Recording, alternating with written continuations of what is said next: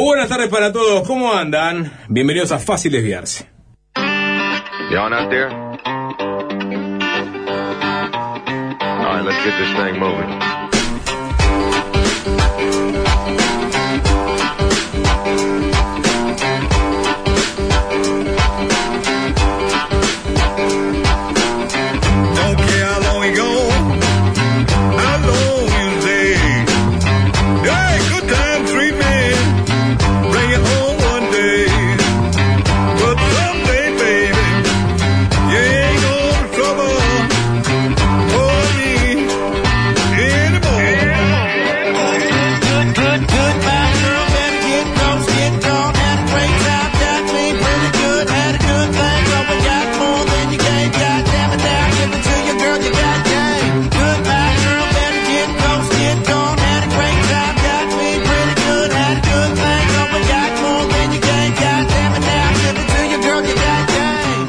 Nico? ¿Qué dice Sapo? ¿Todo bien? Todo tranquilo. ¿Cómo anda, Jorge? Diego, escuchala, se fue. Se fue de gira, ya no está más entre nosotros. ¿Cuántos años tenía exactamente Sapo? Uh, ¿Tenés ¿estás, el a, estás a meter en un deep dive con Tina? 83 años, ¿no? Mirá, hola Alvin, ¿cómo andás? Buenas tardes para todos. Hagamos la formalidad de caso. Gracias. Porque alguien pone, arranca el programa eh, en hora eslava, pone alguien acá. Eh, espero que tengan algo, algún fango espeso para compensar algo relativo al sucesor de Santiago González. Ay. Tal vez. O la solicitud de ese cargo por parte de Romina Celeste. Ay, ¿No? Tengui, Eh, tengui, dijo tengui, Jorge. tengui, ay, tengui, ay. Me extraña araña. O sea, no nos conocemos a esta altura, en esta audiencia. Pero así como nos conocemos y sabemos que está el fango del cargo de Santiago González, es ineludible un programa como Fácil Desviarse. Acaba de fallecer Tina Turner. Quiero escuchar al sapo, que me cuente el sapo algo sobre Tina Turner, por favor. Ah, sapo. ah, de, arran- de arranque nomás querés meterte en, en Tina. Bueno, ¿Sabes lo que pasa? Que de hecho hoy venía. Hoy dije, hoy es esos días, hoy vamos hasta más temprano. O Hoy sea, es no, me, no- me digas, venías pensando en Tina Turner. No, Sí, no, no. nadie, Ay, ¿Choqueados? mamita. No, nadie se sorprende. ¿Gente sorprendida? Ya, le- ya les gustaría, pero no, lamentablemente no. Venía con el otro. de- hoy subo, de hecho, a la radio y ¿con quién me encuentro? ¿Cómo, cómo lamentablemente no? ¿Eh? O sea, no, porque quieren no que yo tenga superpoderes, superpoderes parquísticos y, y no los tengo. la- la- este, porque por lo menos de- de algún uso. ¿Qué, qué buen uso le podría dar este a un superpoder parquístico? No, ¿sabés lo que pasa? Que, o sea, que ser si una persona que, que es mufa y que cada cosa que. Si tuvieras el superpoder parquístico, me imagino que sería algo así como, como la maldición del rey Midas, ¿no? Que, Sí. que no tenés, es un poder que te desborda, que no podés controlar. Me pondría al servicio de Zelensky, por ejemplo. Claro, pero seguramente no podés, vos podés direccionar tus pensamientos permanentemente o a veces No, pensás no, en no. cosas No, no, pero sobre pará. las que no tenés control. Pero en el caso de la, de la mufa o la parca es lo que se enuncia, no lo que se piensa. Y, y la intencionalidad. sí, sí, sí. Nico se fue, Nico se fue Sí. a Midas, que tenía el toque de oro, todo lo que tocaba se convertía en oro, no podía tocar a nadie, a nadie, ¿no? No. Porque se convertía en oro. Podés irte a Cassandra si querés, que tenía el don de la profecía, pero ¿cuál era el problema? Que saber cuál es el futuro es jodido. Y decirle a la gente el futuro va a ser tal, ¿qué pasa cuando no les gusta? Pasás a ser la parca, ¿entendés? Y es muy difícil, vos no podés controlar el parquismo, no podés direccionarlo y. Por ejemplo, ¿no? Ponele que alguien ayer en sus redes sociales, ¿no? No importa quién, haya puesto me entusiasma este Peñarol copero. Ponele, Ah, ¿no? Es un chiste, fue ironía, fue ¿No? ironía. eh. Me entusiasma este Peñarol copero. Fue ironía. Y luego, ¿qué pasa? Ahí- ahí, claro. No de ternura, ternura. no mal el fútbol, pero Jorge no entiende En ni un partido, en un partido negativo, Sapo, entiendo la ironía de poner, este es un partido, este es un partido nefasto, este Peñarol es No, horrible. pero Peñarol iba perdiendo 1 a 0, eliminado, dando triste- tristeza, pena. Era un chiste, ¿no? Eh, no, no sería el ejemplo, el mejor ejemplo, Jorge. Ok, Lo, no es que el mejor sí, ejemplo. eh, el superpoder parquístico, ¿no? Que me quieren endilgar a mí. eh, en este caso no. Es, es jodido igual que te, te, te tilden de mufa de parca. Te Ya lo hablamos el otro día. Luciano Toponaski diciendo la Jetta Pou. Exactamente, y, y por eso este, digamos, me pongo los zapatos de Creo que no dijo la Jetta Pou, ¿eh? No, Bueno, fue el no, concepto, no. fue Eso su es lo que concepto. decís talar vos. No, yo no. yo Eh, no.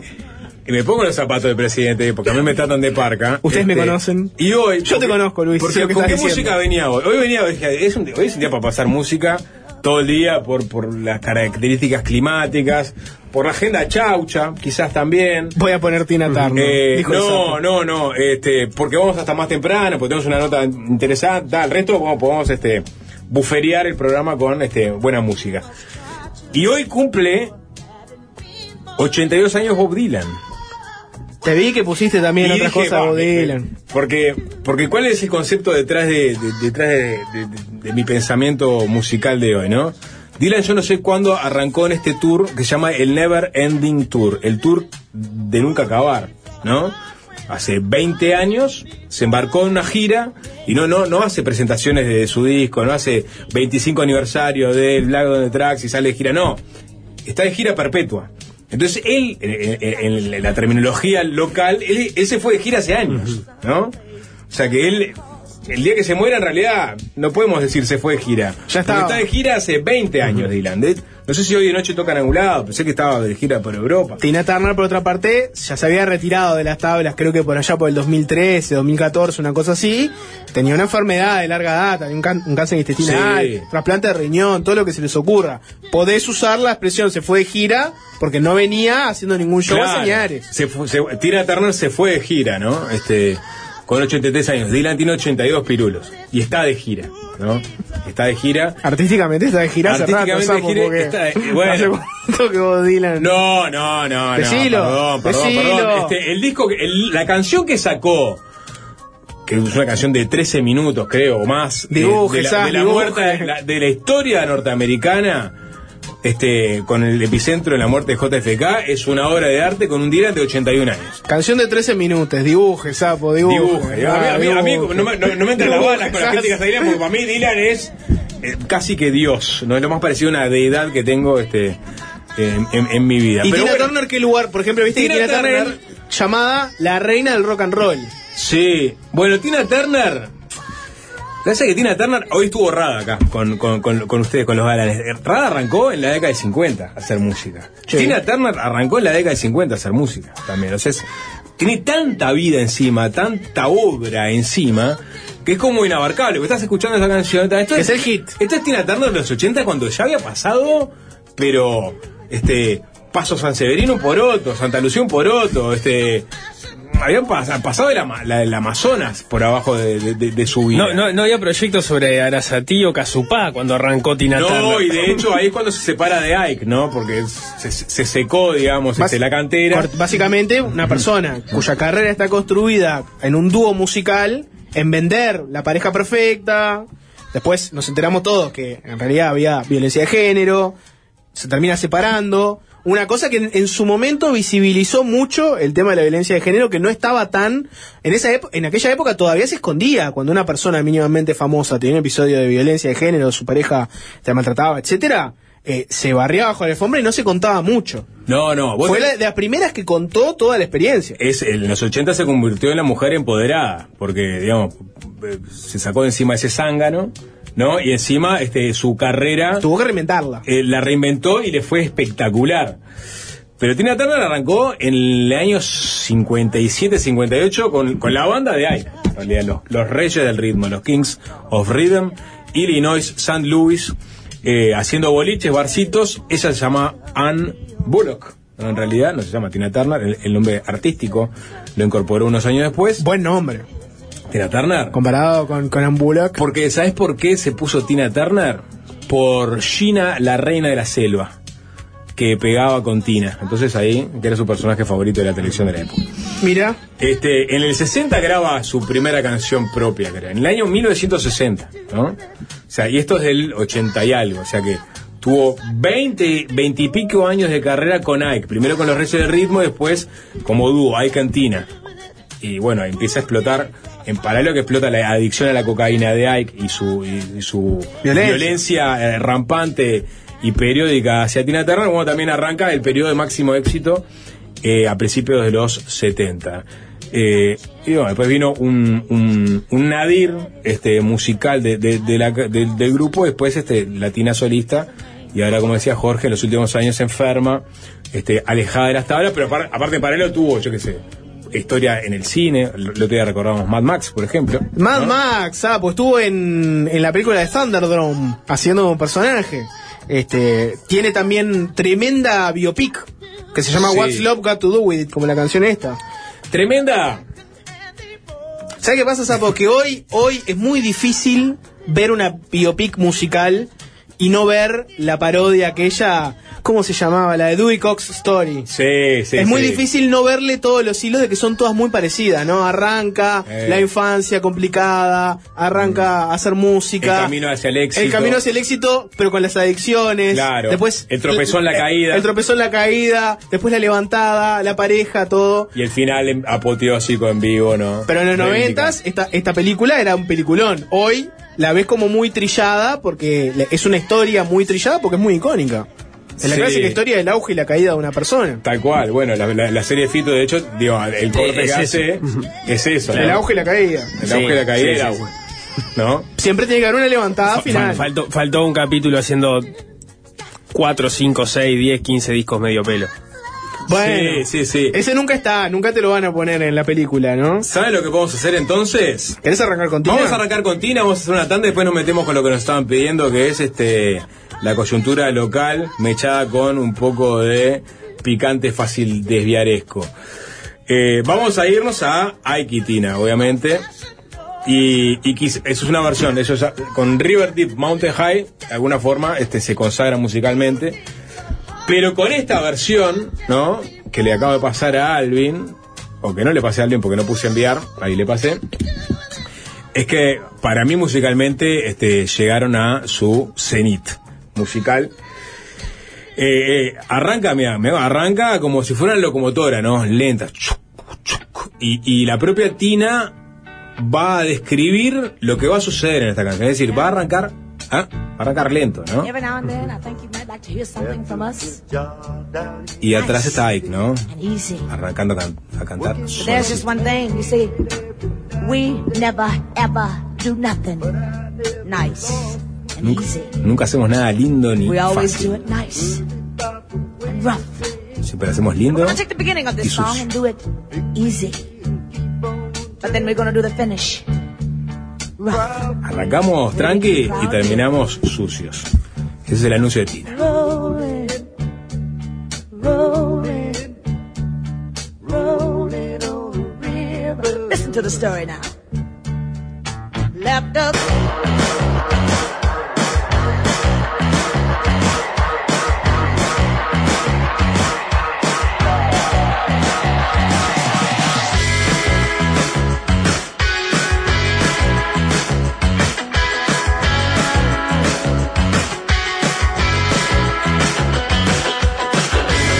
Gusta, me gusta que me traten de imberbe, ¿eh? Inverbe, Otra cosa porque tengo mucha barba, poco pelo en la cabeza, pero mucha barba. Y ya tengo casi 45 años. Pero pone, ¿cómo se nota que son los imberbes y no incluyeron la participación de Tina en Tommy con su Acid Queen? Eh, es verdad, en la película, la pésima película que, que hicieron del disco Tommy de los Who, No soy un cultor de esa película. Sé que tiene sapo, esa película que vos llamaste. ¿Cuál fue la palabra? ¿Nefasta? nefa- no, no fue nefasta, pero que, que rosa el nef- nefastismo. Esa película que muchos consideran que es horrible, tiene igual un nicho de culto. Hay mucha gente que, que la agarró como película de culto, Tommy. Puede no, me preguntes por qué. Tiene, tiene bueno, pues, yo que sé, un Eric Clapton también presente, Elton John haciendo de Pinball Wizard. Eh, pero no, no, no sé. Ya de por sí la- el, el concepto del disco Tommy es medio, medio flojo de papeles. Sí, por más que el disco sea muy bueno. Mucha gente se acordó de GoldenEye, la canción de, de la película de James Bond. Ajá. Tremenda Sí, canción. sí, sí, es verdad. Bueno, lo pidieron y lo tienen. ¿Qué pasa con el cargo de director de convivencia y seguridad ciudadana? Ustedes saben que ayer yo les mandé, y lo pueden dar testimonio de esto, al grupo de Fácil Desviarse. No importa cuál es el nombre del grupo ni la foto de perfil, eso es un dato que ustedes no deben ni pueden saber. Mandé a ese grupo de Fácil Desviarse algo que yo encontré en, en las redes. Y acá, Nico, puedes acá, puedes inflar el pecho, puedes sentirte contento.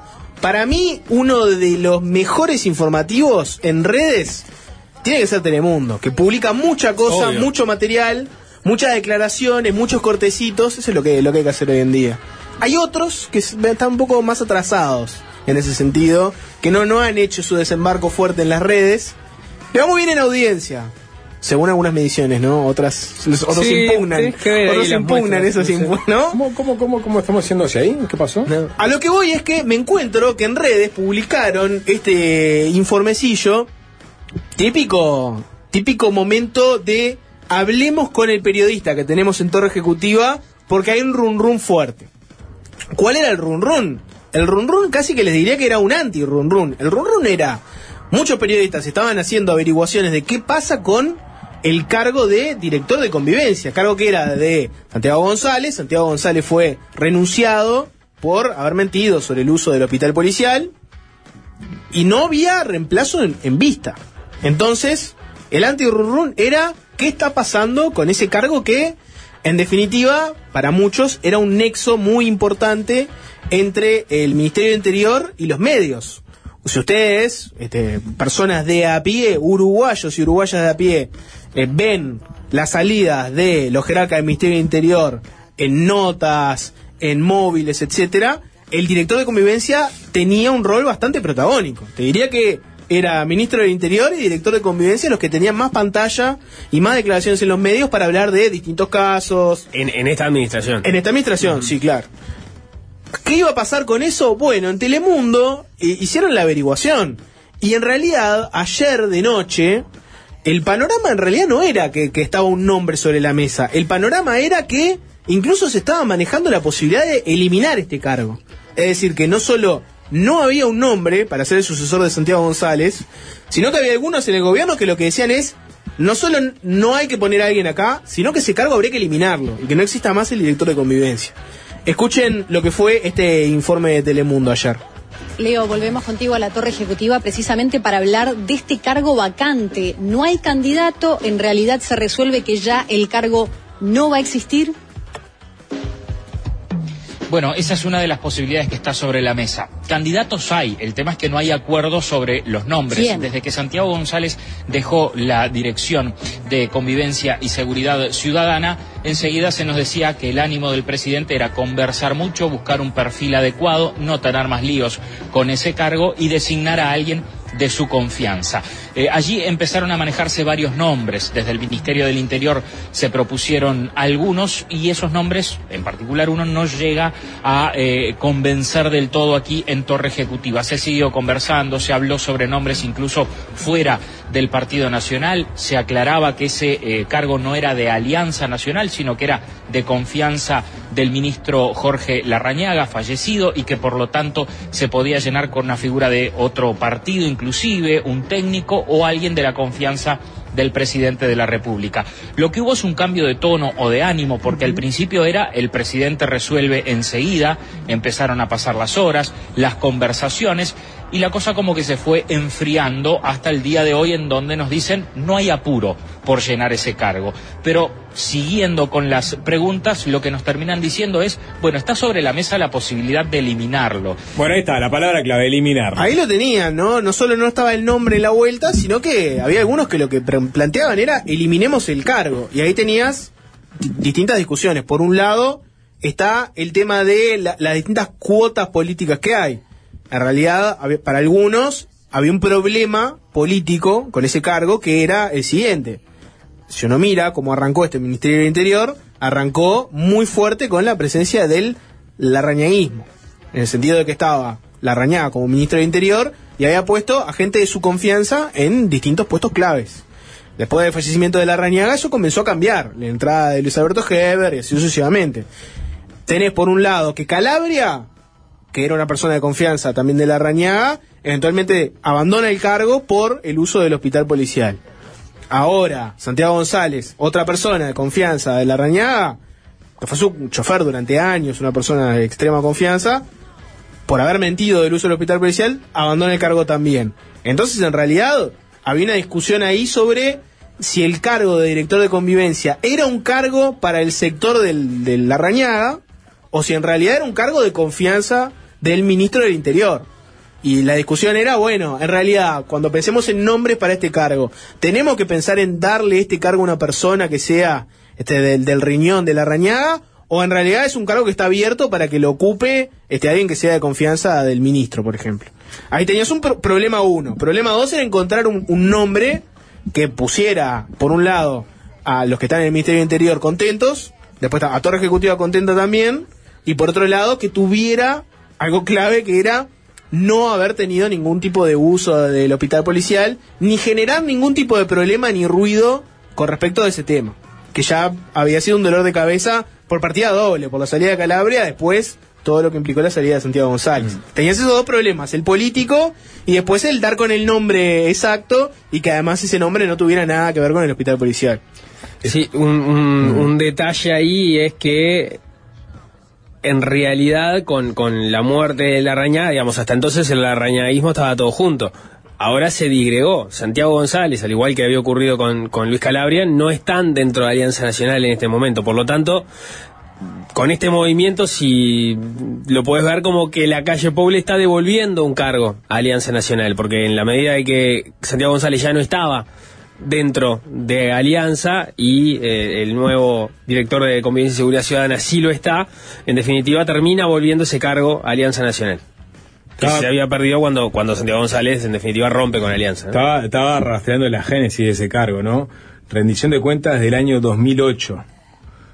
Y, y por lo que veo ahí, en realidad estaba enmarcado en un programa del PNUD, el Programa de Naciones Unidas para el Desarrollo, ¿no? Donde se planteaba establecer este, mesas locales para la convivencia y seguridad ciudadana. A partir de ahí, en la rendición de cuentas de ese año, se crea el cargo, que depende directamente del Ministerio Interior, de eh, director de, de convivencia Sí, eh, y con- seguridad ciudadana. Pero si no me equivoco, lo leía hoy, ahora no me acuerdo en cuál de los diarios, se ocupa en 2015.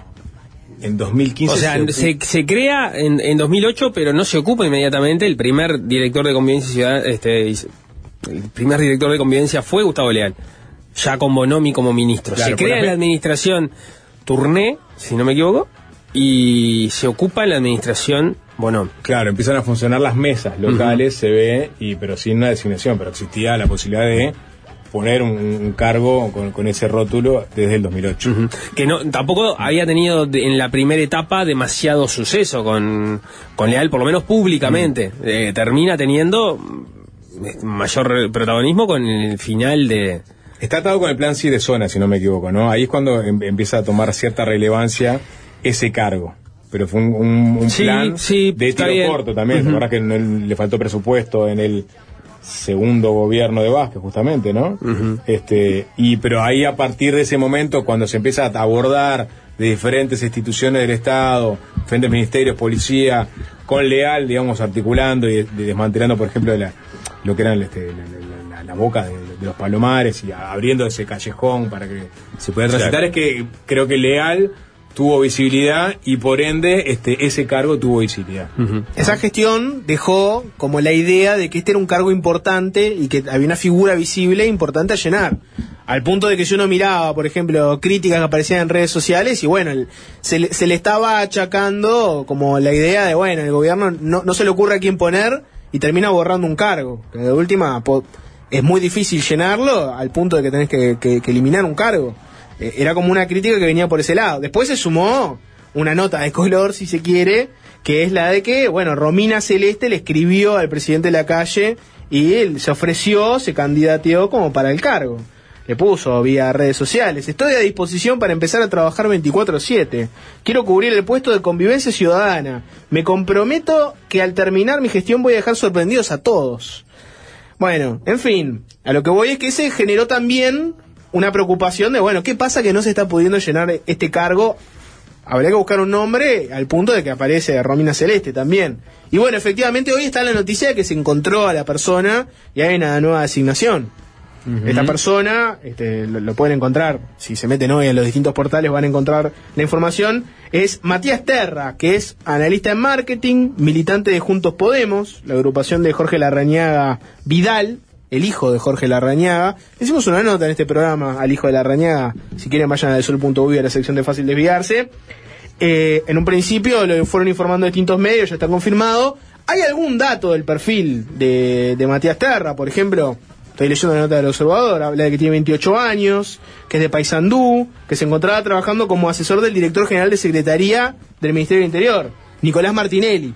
Nicolás Martinelli que era, por si alguno se, se perdió ese movimiento, era asesor de la calle Pou en presidencia y eventualmente con la salida de Calabria y un rearmado de la cúpula del Ministerio del Interior, Martinelli pasó a ocupar la dirección este, general de secretaría. Llegaron los, salu- llegaron los saludos. Aparecieron saludos, Sus sí. antecesores, ¿no? Han Eh, venido mis amigos a saludarme. Eh, en el caso de, bueno, eh, de quien después fue sustituido por Martinelli Luis Calabria, puso joven, trabajador, serio y comprometido con el gobierno y el país, con las aptitudes apropiadas para, para cumplir la función. Felicitaciones, Terra Matías, y el mayor de los éxitos en un lugar tan relevante como la Dirección de Seguridad y Convivencia del Ministerio Interior. Santiago González, eh, digamos, la persona a la cual este Terra vino a, sustituir, también se pronunció a través de su cuenta de Twitter y puso lo siguiente, el mayor de los éxitos para Matías Terra en esta nueva etapa como director de convivencia del Ministerio Interior, buena persona, trabajador y con valores claros que sin duda hará un gran trabajo por los uruguayos. Bueno, eh, convengamos que es una designación, por lo pronto, llamativa en el sentido que no es una persona que tenga un perfil alto, ¿no? Es una persona joven, de 28 años, con una trayectoria política corta en Paysandú. Uno entiende que no se buscó un nombre que fuera una persona ya conocida por el sistema político, por el público en general, que estuviera en temas de Pero- seguridad. Pero convengamos que Santiago González tampoco lo era. No. No, era una persona de confianza de la Rañaga. Eh, eh, básicamente. Sí, exactamente. Y en este caso se repetirá el tema, más allá de que en realidad ella venía trabajando en el Ministerio del Interior. Por lo que, por lo que él. Sí. eh, Estaba como asesor ahora de Martinelli, ¿no? Pero bueno, como les digo, ya eh, está eso de llamativo y a la vez está lo que comenta Nico, ¿no? Cuando arrancó Santiago González, en realidad su experiencia era ser una persona de confianza de la Rañaga, no estaba vinculado a temas de seguridad este, en su trayectoria. Sí. Pero bueno, se, se finalmente dieron con el nombre, da la sensación de que puede ser también una puerta abierta para que sea un cargo que no tenga capaz la misma exposición mediática que tenía antes, ¿no? Hay que ver si va a seguir siendo un cargo donde la persona va a estar las 24/7 este, a disposición de los medios, saliendo en todos lados, o si, le va a si se le va a buscar un perfil más bajo. Eso dependerá ahora de las nuevas autoridades. ¿Sigue a Jerónimo en Twitter? No, no, no. Por lo pronto tiene una edad más cercana a Jerónimo que la que tenía Santiago González.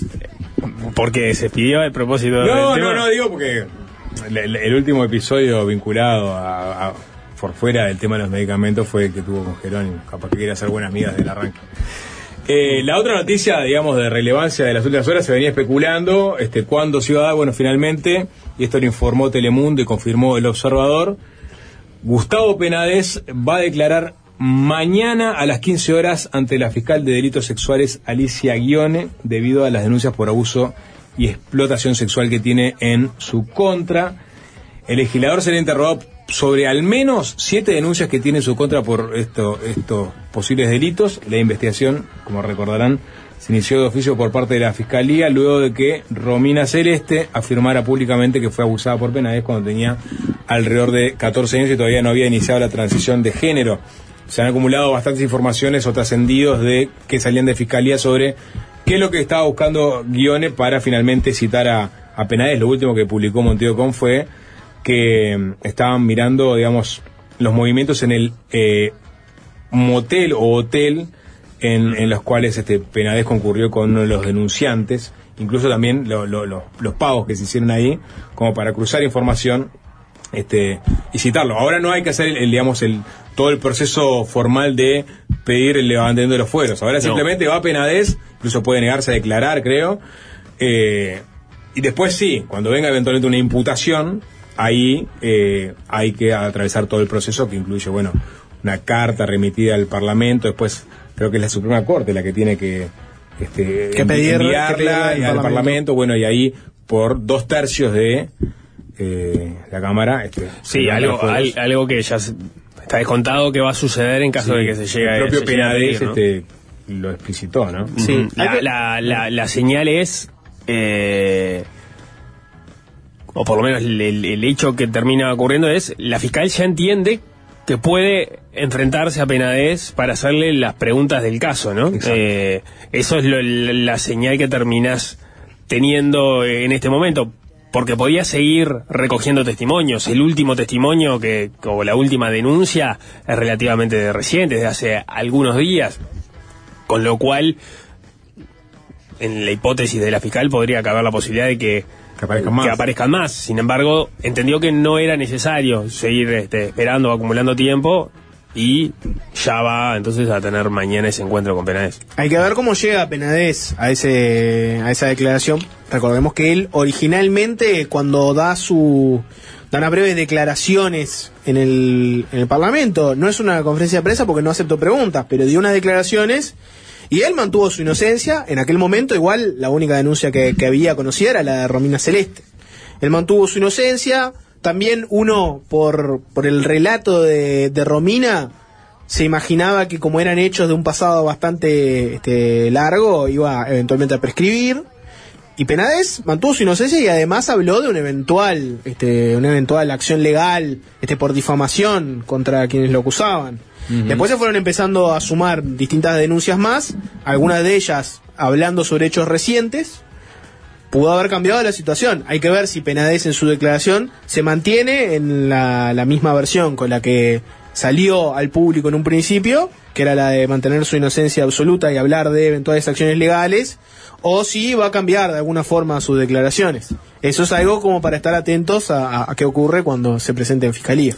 Y lo que pasa que ahí, si desde el punto de vista de la especulación, que en realidad capaz que conviene no hacerlo, Sin duda. pero en, en la posición de Penades, o todo es mentira, y entonces estás hablando de una eh, campaña orquestada por todos estos denunciantes que coinciden en difamarlo, o son reales, y entonces Penades con esa salida, cuando había solo una denuncia, y digamos, este, con la advertencia de que iba a iniciar acciones legales, lo que buscaba era justamente frenar esto que terminó eh, ocurriendo. Digamos, esas son como las dos hipótesis eh, que podés trazar en este en este momento. O bueno, o que algunas denuncias sean reales y otras eh, sean mentiras. Sí. También. Tenemos que hacer una tanda. Vamos a tener la entrevista central de hoy, de Fácil Desviarse. El otro día hablamos un poco de inteligencia artificial, pero fue más en abstracto. Lo llevamos a lo concreto. Esta empresa, Enya, desarrolló un asistente virtual que se llama Clovis, que funciona vía WhatsApp. Básicamente es un teléfono que vos podés agregar a tu WhatsApp y cumple determinadas funciones, como por ejemplo te ayuda a redactar textos, te pasa audios que te hayan mandado a texto escrito. Eventualmente te puede ayudar en muchas cosas de la cotidiana. Genera imágenes a partir de descripciones que das. Exacto. Con Wall-E, o sea, tiene incorporadas otras aplicaciones de, de inteligencia artificial que ¿no? se acoplan a, a esta aplicación. Va a ser el futuro, vamos a tener todos en el WhatsApp un robotito que nos va a traducir los audios y nos va a escribir cosas, etcétera. Después de la tanda, Federico Comezaña de Eña va a estar hablando con nosotros sobre eso. Y es fácil desviarse, es fácil desviarse.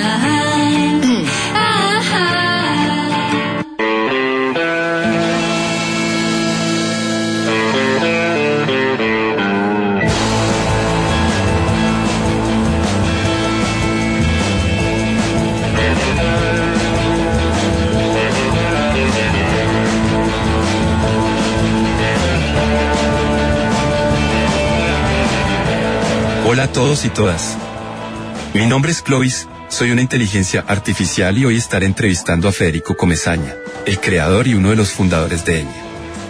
Si bien la producción del programa Fácil Desviarse no tuvo suficiente tiempo para preparar la entrevista, estamos emocionados de tener a Federico aquí con nosotros hoy para hablar más sobre Enya y su trabajo en inteligencia artificial.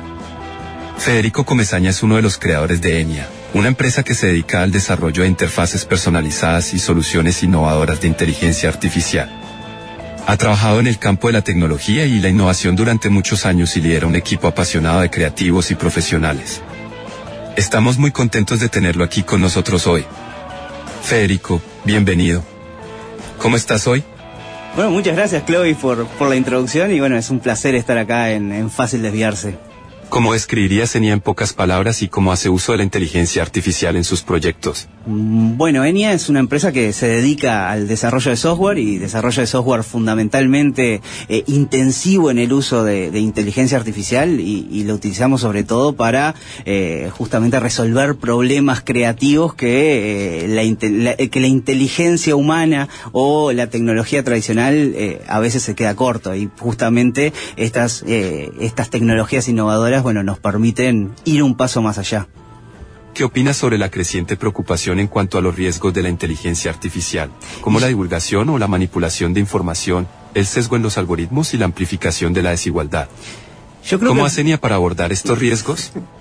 Yo creo que es muy legítima la preocupación y que tiene que ver con eh, una, una, una tecnología nueva que viene y, cambia la manera de hacer las cosas, cambia la manera en la cual eh, nos manejamos y sobre todo imprime eh, un montón de desafíos ciertos a, nivel social y a nivel económico. Eh, en ese sentido la, preocupación es, es válida y por sobre todo creo que todos tenemos una responsabilidad muy grande, tanto los que trabajamos en esto como los que se encargan de las políticas públicas para hacer que eh, esos riesgos se mitiguen y sean lo menor posible y sobre todo eh, como sociedad podamos aprovechar las, las oportunidades que nos trae esta tecnología. ¿Consideras que la inteligencia artificial cambiará la forma en que entendemos la moral y la ética? No ¿Qué implicancias podrían surgir de ello? No creo que, que- que nos cambie la manera que entendemos la, la ética, la moral y, y- y todas esas cuestiones. Creo que sí nos traen desafíos.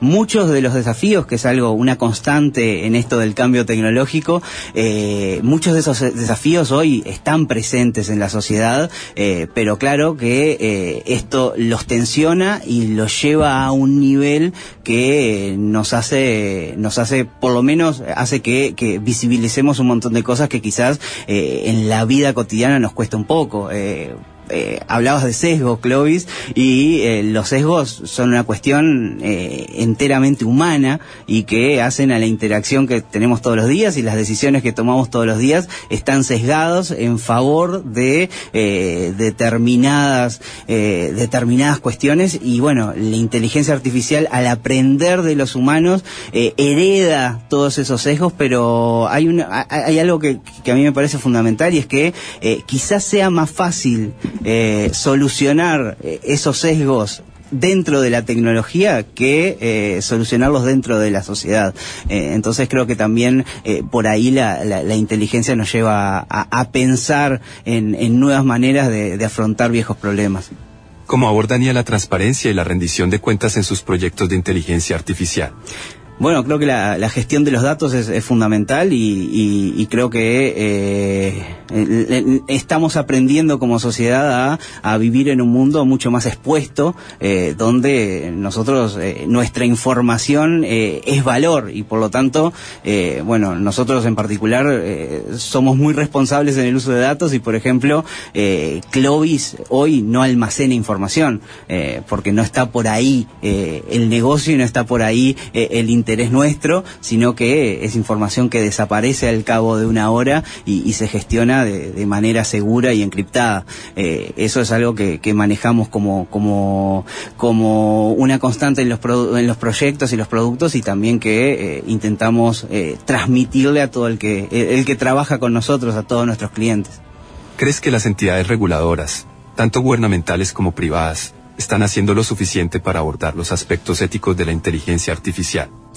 Creo que no, pero que es algo muy difícil de abordar. Eh, creo que es algo que todavía no tiene una incidencia muy grande dentro de la sociedad, es decir, todavía estamos viendo las primeras aplicaciones eh, de, esta, de estas inteligencias y que recién está permeando como para poder eh, eh, pedirle a, la política que ya tiene eh, bastantes problemas que resolver que se anticipe a esta realidad, pero sin lugar a dudas va a ser algo que va a dar que hablar en los próximos tiempos y no es un desafío solo de Uruguay, sino, sino del mundo entero. Cómo logramos una gobernanza que eh, logre, como decía más temprano, mitigar los riesgos y eh, maximizar las oportunidades. ¿Qué opinas sobre los dilemas éticos que se presentan en cuanto a la utilización de la inteligencia artificial en sistemas de armamento, vigilancia y control, entre otros?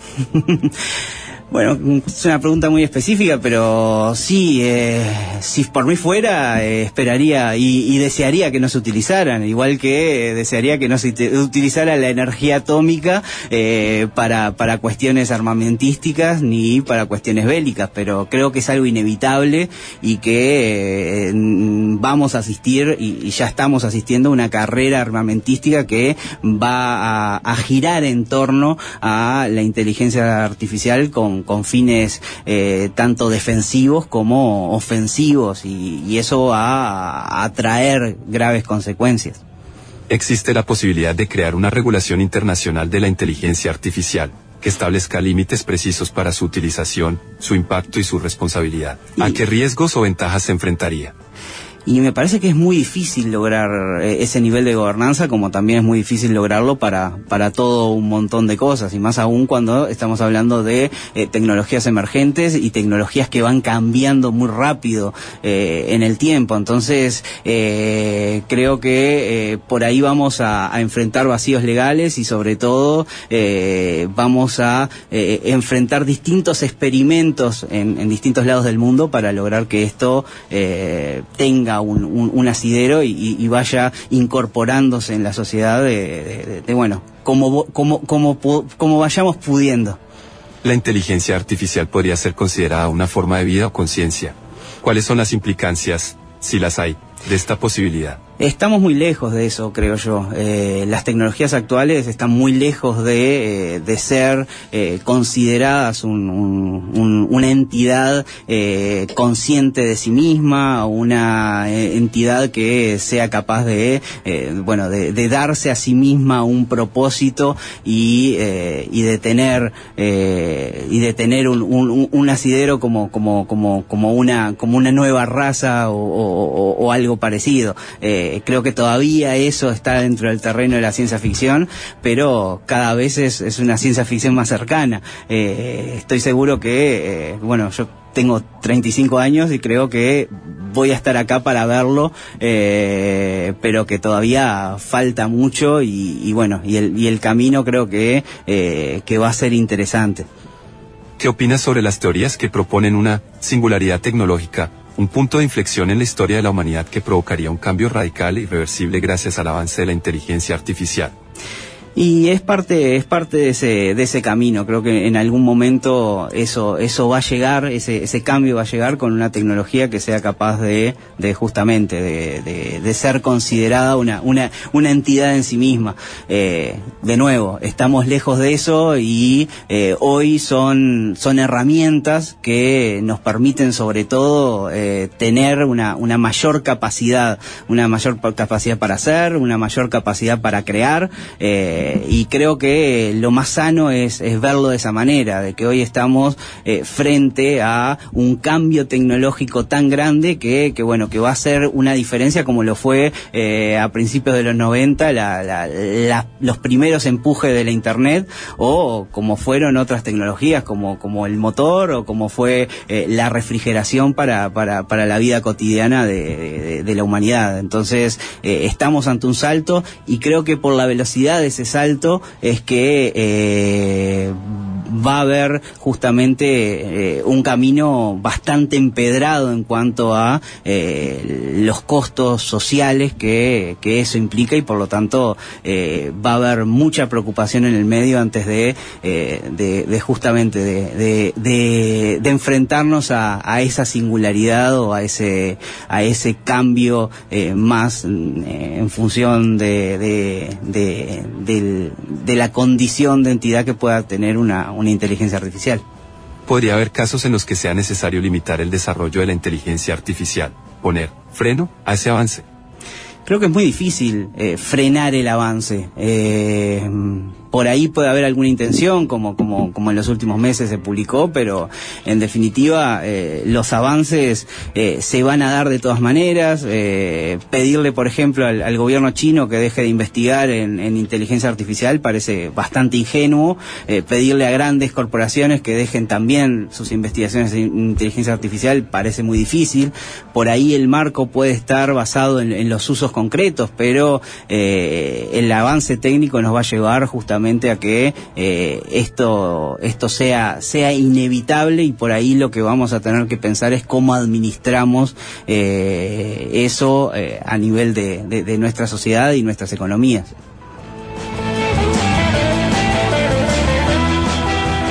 Bueno, ahora que entren los humanos a la sala y le den formalmente la bienvenida a Federico Gómez-Aña. ¿Cómo Pero estás, muchas gracias.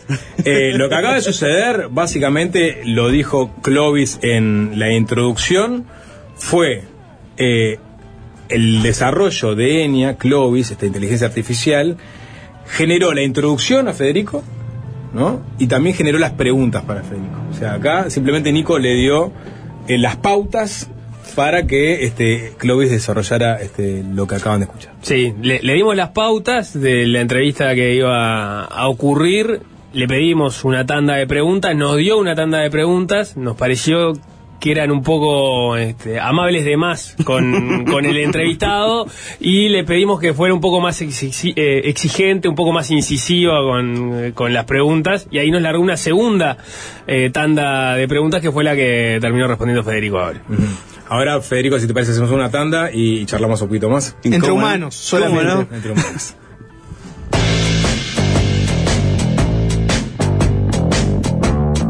Fácil desviarse. Y es fácil desviarse, es fácil desviarse. Fácil desviarse.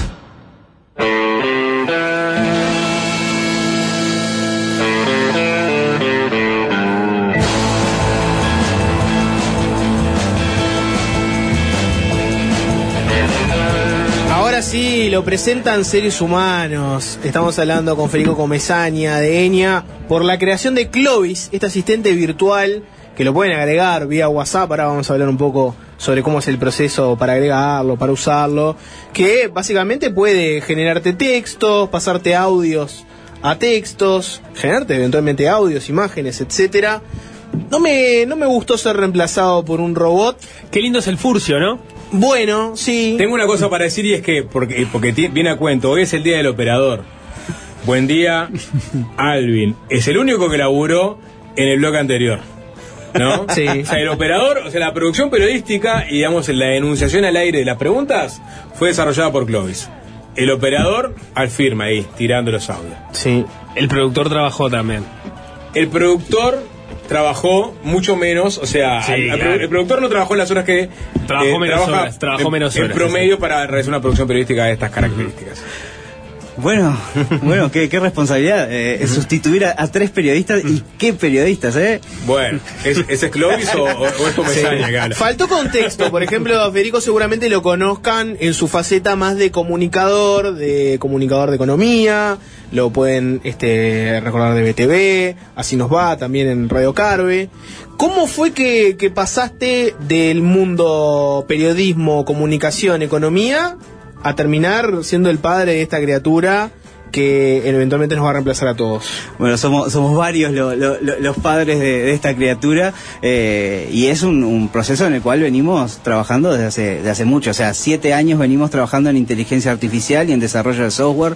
Eh, los ingenieros Mauro Picó y, Gonzalo Ávila, que son eh, dos de, de los socios de ENIA, eh, bueno, fueron los que en, en- alguna, en alguna tertulia desvelada terminamos decidiéndonos todos eh, dedicarnos a estas cosas. Yo en ese momento estaba a cargo de la edición de economía en el Observador, eh, venía estudiando cuestiones vinculadas con ciencia de datos, eh, ciencia de datos aplicada al periodismo, eh, dando clases de periodismo de datos incluso, y bueno, ahí es que pica el bichito de la programación, de todo lo que se veía venir que iba a ser la inteligencia artificial aplicada, y bueno, y junto con, con, con Mauro y Gonzalo decidimos, bueno, vamos a dedicarnos a esto, vamos a desarrollar software, vamos a aplicar todas estas tecnologías, y bueno, y en eso venimos desde entonces. Porque esto es clave. A ver, tuvimos la experiencia con ChatGPT, donde cada usuario por la suya podría este, atravesar la experiencia de forma gratuita. Hay una, hay una experiencia que es paga, ¿no? Pero bueno, y quedabas maravillado con las devoluciones que te daba. En el caso de Clovis, ¿no? Que, como decía Jorge, lo utilizás a través de- del WhatsApp. Es un link y ya entras a como si fuera el, chatbot de una, una empresa. Bueno, empezás a comunicarte y te arroja estas cosas. ustedes le incorporan otras tecnologías desarrolladas, las concentran todas en, en este desarrollo. Exactamente. Nosotros el- lo que hacemos, nosotros obviamente no tenemos eh, el músculo de OpenAI, ni de ni, ni de Microsoft, ni de Anthropic, ni de Google eh, para el desarrollo de este tipo de, de- de tecnologías de cero. Lo que hacemos nosotros es agarramos todo lo que hay en la vuelta y lo empaquetamos para que cumpla una determinada función. Acá el objetivo que teníamos con Clovis era lograr que eh, la mayor cantidad de gente posible, sin barrera ninguna, pueda tener sus primeras experiencias de interacción con inteligencia artificial generativa. Y, para eso lo que el diagnóstico es, está todo bárbaro con Bing, está todo bárbaro con eh, ChatGPT, pero eh, solamente el hecho de registrarse y demás, bueno, para mucha gente es una barrera. Y y la tecnología, digamos, o la interfaz más conocida y, más familiar para eso era WhatsApp y entonces dijimos, bueno, no solo vamos a, a traer un, GPT a, a WhatsApp, sino que también vamos a darle una determinada personalidad, darle un componente más de interacción y no tanto de asistente. Sí te va a decir qué querés que qué puedo hacer hoy por vos y cosas por el estilo, pero si vos le das conversación, Clovis te la va a seguir y va a propiciar un diálogo empático, inteligente sobre el tema que a vos se te ocurra. Y eso era algo que queríamos que la gente viva, la experiencia de hablar con una inteligencia artificial. Y después le empezamos a meter más modelos. Por ejemplo, va a alternar entre GPT y Cloud como modelo base eh, a lo largo de la conversación y vos no te vas a dar cuenta, pero está trabajando una serie de modelos interrelacionados. ¿Y, y eso a ustedes qué les, qué les aporta? Y nosotros, eh, eh, varios componentes. Uno, por ejemplo, es el precio, eh, el costo de sostener todo esto. Entonces empezamos a trabajar con distintos modelos y para funciones específicas, como por ejemplo eh, el audio que le reenvías a Clovis, Clovis lo que te va a hacer es, primero, te lo va a resumir y te va a dar la transcripción entera del audio, pero además vas a poder conversar con Clovis sobre el contenido de ese audio. Todo eso implica unos cuatro modelos distintos de inteligencia artificial eh, encadenados para cumplir esa función específica. Entonces, también a lo largo del tiempo la idea también es seguir agregándole otras funciones, por ejemplo, la descripción de imágenes. Vos le vas a mandar una imagen a Clovis y Clovis te va a decir lo que ve dentro de esa imagen y te va a hacer una composición de, ese contenido. Ahora es al revés, ahora utilizan también a Dali, por ejemplo. Incorporado, entonces vos, de hecho, para ilustrar esta nota, eh, cuando esté en la página web del Sol, le pusimos este eh, entrevista de Clovis a Federico Comenzaña en el programa Fácil Desviarse de FM del Sol.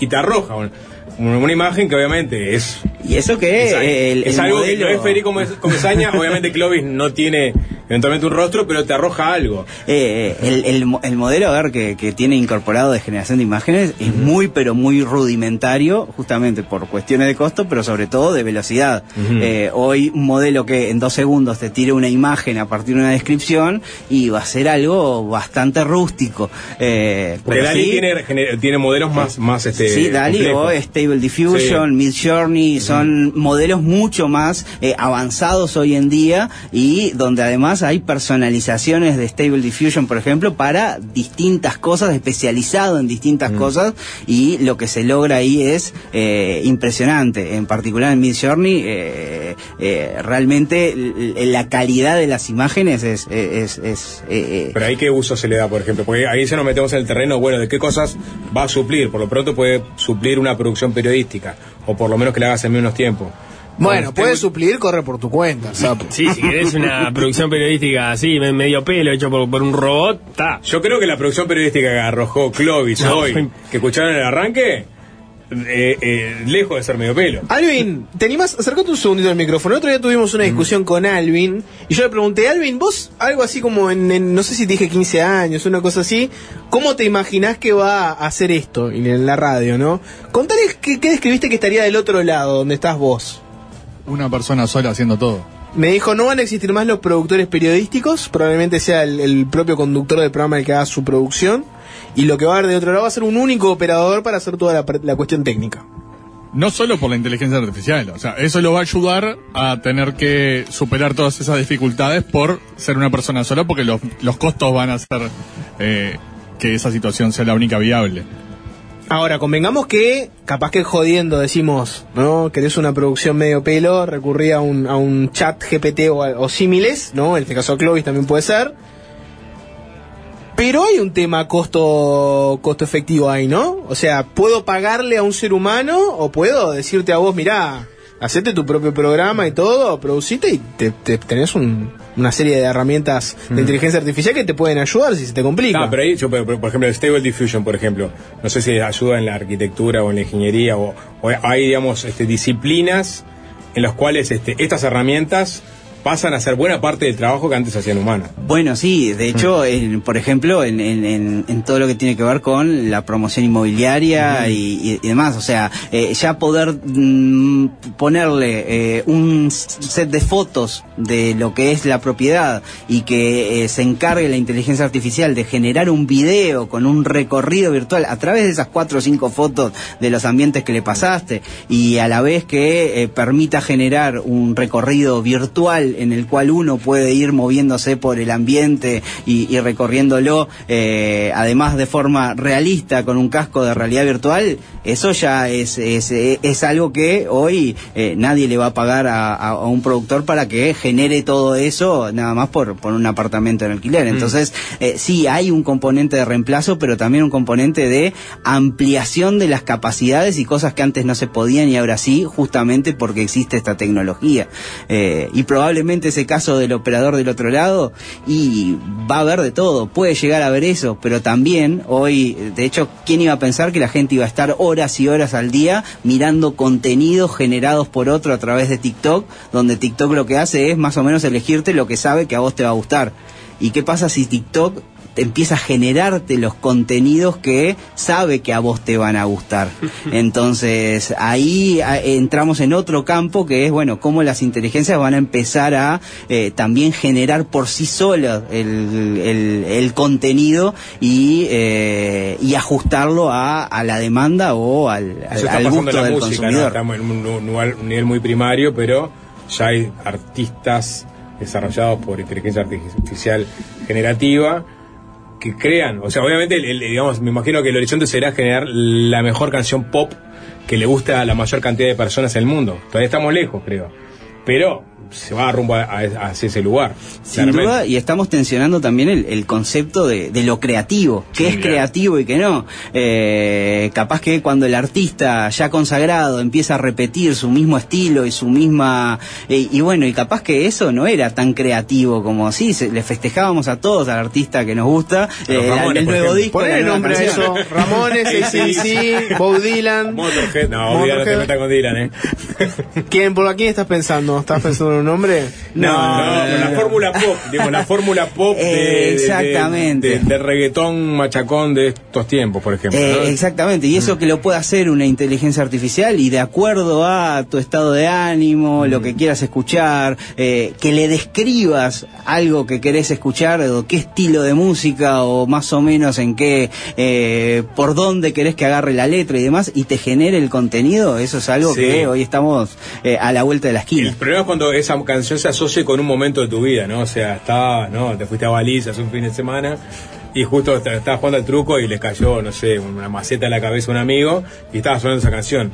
Cuando haces esas conexiones es cuando, digamos, toma otro valor este, es- esa, esa creación. Porque si no, todavía está, sigue estando, el, digamos, el pa, no, esto no es humano. ¿no? Ah, ahí- este no ahí- es Jaime Ross. Ah, Si lo puedes distinguir, ¿no? Si lo puedes distinguir, bueno, está, pero yo, yo voy a saber que Jaime Ross no hizo eso. En eso tu- tuvimos una, una, una discusión muy, muy interesante, bueno, en una columna de La Mira, pero sobre todo preparándola con, con Alejandro Ferreiro, que es un, un, un- un escritor, músico, y, y, y hablábamos justamente de, eh, de, de- de- de todo esto, que, que en realidad es, eh, a ver, hay que, hay que diferenciar el, el, creo yo, el producto de entretenimiento de el hecho artístico en sí. El hecho artístico es propio del ser humano y creo que eh, la expresión de la emotividad, de la sensibilidad, eh, de la experiencia del artista y plasmarlo en una obra, eso no va a cambiar. Y eso tiene un valor inmenso eh, que quizás no se vea en lo, en lo económico, o sea, como,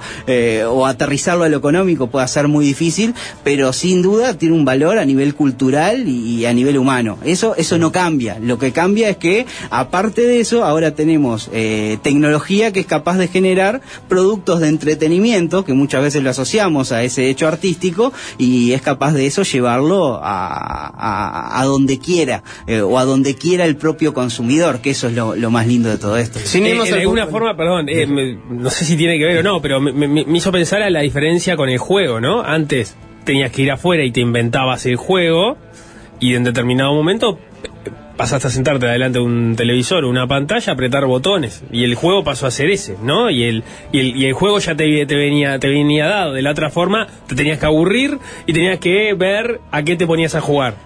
Y ahora, y ahora volvemos quizás a eso eh, con la capacidad de nosotros generar eh, juegos en tiempo real o dentro de un juego, de un contexto que nos da determinado juego y capaz que pasa a ser más divertido. Eh, meterte en la caverna, en la taberna y hablar con, con, con los parroquianos de una determinada aldea que salir a matar bichitos eh, en un juego de rol. Eh, entonces, ¿por qué? Porque los diálogos van a ser interesantes, inteligentes, contextualizados y vamos a poder adoptar eh, un rol más dentro de una experiencia como, como no sé si vieron la serie We- eh, Westworld de, Sí, claro. de HBO. Bueno, ese, Sos ese, un optimista, ese, ese La parque gente va a querer temático. estar en, en el, en el GTA 27, metido Bueno, con sí. de. Sapo, vos se ve que no viste Westworld. Westworld Eh, es una serie que lo que plantea es que hay una serie de androides, son unos robots con inteligencia artificial, que son iguales a los seres humanos. Y está en un mundo que se llama Westworld. Es una ciudad creada como si fuera un pueblo del viejo oeste. La mayoría de la gente que va ahí va eh, a matar personas, eh, a acostarse con prostitutas robóticas y eventualmente a sacar lo peor del ser humano. Habrá dos o tres que quieren jugar al héroe, pero uno mira que en realidad lo que saca es los peores instintos de las personas. Claro, pero Federico plantea en el metaverso, ¿no? La gente va a elegir, en vez de irse, ¿no? En el metaverso la gente va a entrar a los tiros. Fortnite, este, ahí irse, irse ahí va. Vos decís a la tertulia del bar de la esquina no del metaverso. ¿no? Van a ser, va a haber, va a haber un Bueno, nicho, va a haber un está, nicho, está bien. está- está la posibilidad y eso es lo, lo interesante. Nico ¿no? seguro va a estar ahí, ¿no?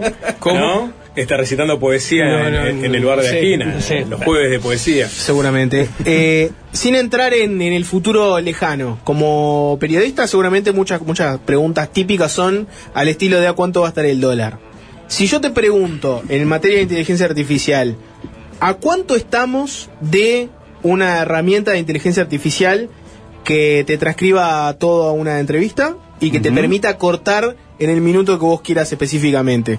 Tipo, si yo tengo, hice una nota y digo, quiero que me saques el, como cortame el video donde dice tal cosa el entrevistado. ¿A cuántos años, meses, días estamos de que pase eso? Meses, pocos meses. Mm. Eh, y pocos meses porque depende de eh, si hay un equipo de desarrollo interesado en generar eso, porque hoy la tecnología para eso existe. Eh, no es un oh, hoy no es un problema tecnológico sino más bien un problema de negocios. Es si ese modelo es viable o no. Eh, eh, les recomiendo ver por ejemplo la presentación de eh, Adobe Firefly y de Adobe Photoshop. Ah, Eh, Rodrigo ahora nos ponía justamente Adobe Firefly, él edita podcasts y, y está, dice, estamos a días de eso. Eh, y, y- y, por ejemplo en la presentación de Firefly eh, ellos muestran un video de una casita en un paisaje que parece ser eh, verano. Y entonces le escriben nada más. Quiero que esto mismo transcurra en invierno. Y entonces ahí aparece la nieve aparece eh, el gris y aparece y es tal cual como si esa casita siempre hubiera estado filmado originalmente en, en invierno. Entonces eh, esa tecnología ya existe. Eh, lo único que falta es aplicarle a los usos concretos. Y eso es lo que vamos a ver de ahora en más. No nos vamos a seguir maravillando con lo que pueda hacer eh, GPT-5 Eh, acá nos vamos a maravillar por los usos particulares de esta tecnología metidos dentro de interfaces que con las cuales vamos a, a- dialogar y que van a estar optimizadas para una tarea muy concreta. Eh, y ahí es que van a aparecer los primeros roles automatizados dentro de la empresa. Que, ¿Qué es un rol? Y de eso, de hecho, venimos trabajando y estamos a punto de lanzar eh, algunos de estos eh, eh, en- enfocados sobre atención al cliente. Y estos son roles que, son, que tienen una función dentro de la empresa, que saben desempeñar determinadas tareas y que a la vez pueden desempeñarlas en interacción con humanos o con otras entidades. Es A ver, ¿cuál- cuál es el ejemplo eh, concreto? El ejemplo concreto, por ejemplo, eh, de un, un rol en logística que sea capaz de, vos le decís, che, fulanito compró tal y tal y tal producto, eh, ¿te animás a, a- a procesar la orden? Y el, el, el- el Clovis logístico va a decir, sí, excelente, dale, ya te lo proceso, te va a mandar eh, la orden en, en- en un PDF y decir, te va a decir, validámelo, decime que está todo ok, vos le vas a dar el ok y le vas a preguntar, che, ¿y se lo podemos mandar el jueves de mañana? Y te va a decir, "Fua, el jueves de mañana está complicado, pero si fuera de tarde, no, esta persona de tarde, ah, entonces el viernes, pero me asegurás que el viernes, sí, sí, el viernes sí, y ya desencadena todos los procesos logísticos El vinculados clásico con gestor, eso. digamos. Eh, entonces, eh, ¿qué, qué, qué- cuál es la capacidad de estas tecnologías hoy? De eh, aprender una tarea, de definir una tarea en base a análisis de intención dentro de las conversaciones y luego eh, cierta, cierta programación basada en tareas específicas y luego la capacidad de desempeñarlas en interacción eh, natural con otros eh, con otras figuras dentro del organigrama bien, de la pero las validaciones automáticas, porque me imagino que eso será el horizonte de un empresario. O sea, no tener que pagarle ni siquiera a alguien que valide lo que esa inteligencia artificial desarrolló. ¿Me, me explico? O sea, poder confiar ciegamente en lo que este, este desarrollo Bueno, es que es está como, como, proporcionando. como todo rol que empieza, o como toda persona que entra a un determinado cargo. eh, O sea, acá hay primero un aprendizaje dentro de estas mismas tecnologías eh, y entender, bueno, qué cosas hace bien, qué cosas hace mal, como el que arranca de pasante y después va, va subiendo y ganando responsabilidad. Tenés Eh, 28 años, te ponen de Mm. director de convivencia. Está. El primer día vas a estar aprendiendo, el segundo día también. Después, la Después. Como quieras acordar, ya estamos en campaña. Y... Pero bueno, eh, Federico Comesaña, esto, Clovis, claramente es un gran anzuelo. Si yo te pregunto, la gente que quiere saber qué hace Eña, cuáles son los proyectos que tiene en la vuelta, ¿dónde lo pueden averiguar? Bueno, lo primero que Clovis nos vende mejor que nosotros mismos. Si empezás a preguntarle, eh, Clovis mismo, si le decís que tenés un desarrollo, una idea, no sé cuánto, enseguida nos va a recomendar a nosotros.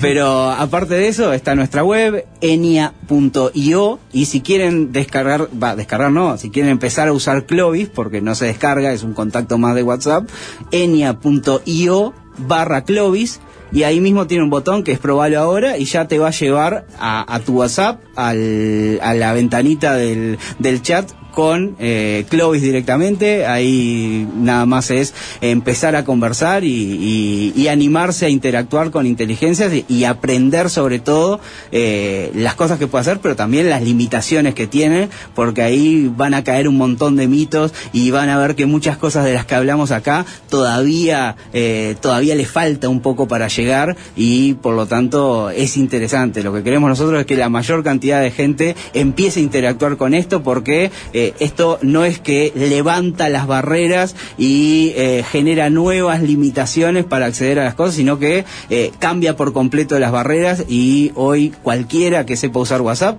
puede eh, utilizar y aprovechar las inteligencias artificiales. ¿A quién cambiarías eh, por una inteligencia artificial? ¿A Gabriel Pereira o a Patricia Madrid? me reservo, me reservo la respuesta. Esa no la contesta. Se te terminaron las preguntas por hoy, como Sí. te dice Clovis. ¿no? No sé, Llegamos al, límite Llegamos al de, límite. de las 15 Gracias, interacciones. Federico. Gracias, Federico. Que pasen bien, hasta luego. Fácil desviarse.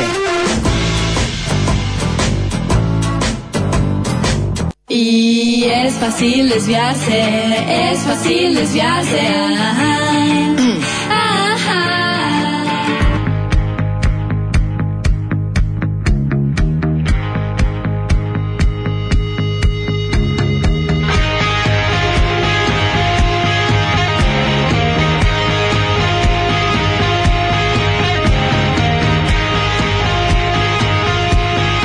Mucha gente que se colgó con la entrevista a Federico Comesaña, uno de los desarrolladores de Clovis, esta aplicación de la empresa Enia, que a través del WhatsApp les permite eh, trabajar como, para los que tuvieron la experiencia con chat, GPT, bueno, similar y más, ¿no? Porque tenés en tu WhatsApp como si fuera un chatbot, pero le haciendo preguntas, le puedes, este, por ejemplo, eh, mandar este audio de voz y este lo transcribe a texto te puede producir una entrevista como bien sucedió. Muchas gracias, Clovis, porque llegué tarde hoy. Y la verdad Sí. que me sobró tiempo. Posté en la página que no la encuentro. Bueno, este, bien, después va a quedar en, en el Twitter de- del programa, junto con. Y después también vamos a subir la nota, obviamente, a, a la web de, del Sol. Vayan a Twitter, vayan a, a Instagram. ¿Por qué no, no, no aportan ahí un like, un seguir? Me, me encantaría ahora pasarme a las redes del programa y encontrar que X cantidad ahora siguen a fácil desviarse. Ya sea en Instagram o en Twitter. Mejórenme el día, a mal tiempo buena cara. Eh, a ver, ¿puedo hacer terapia con inteligencia artificial?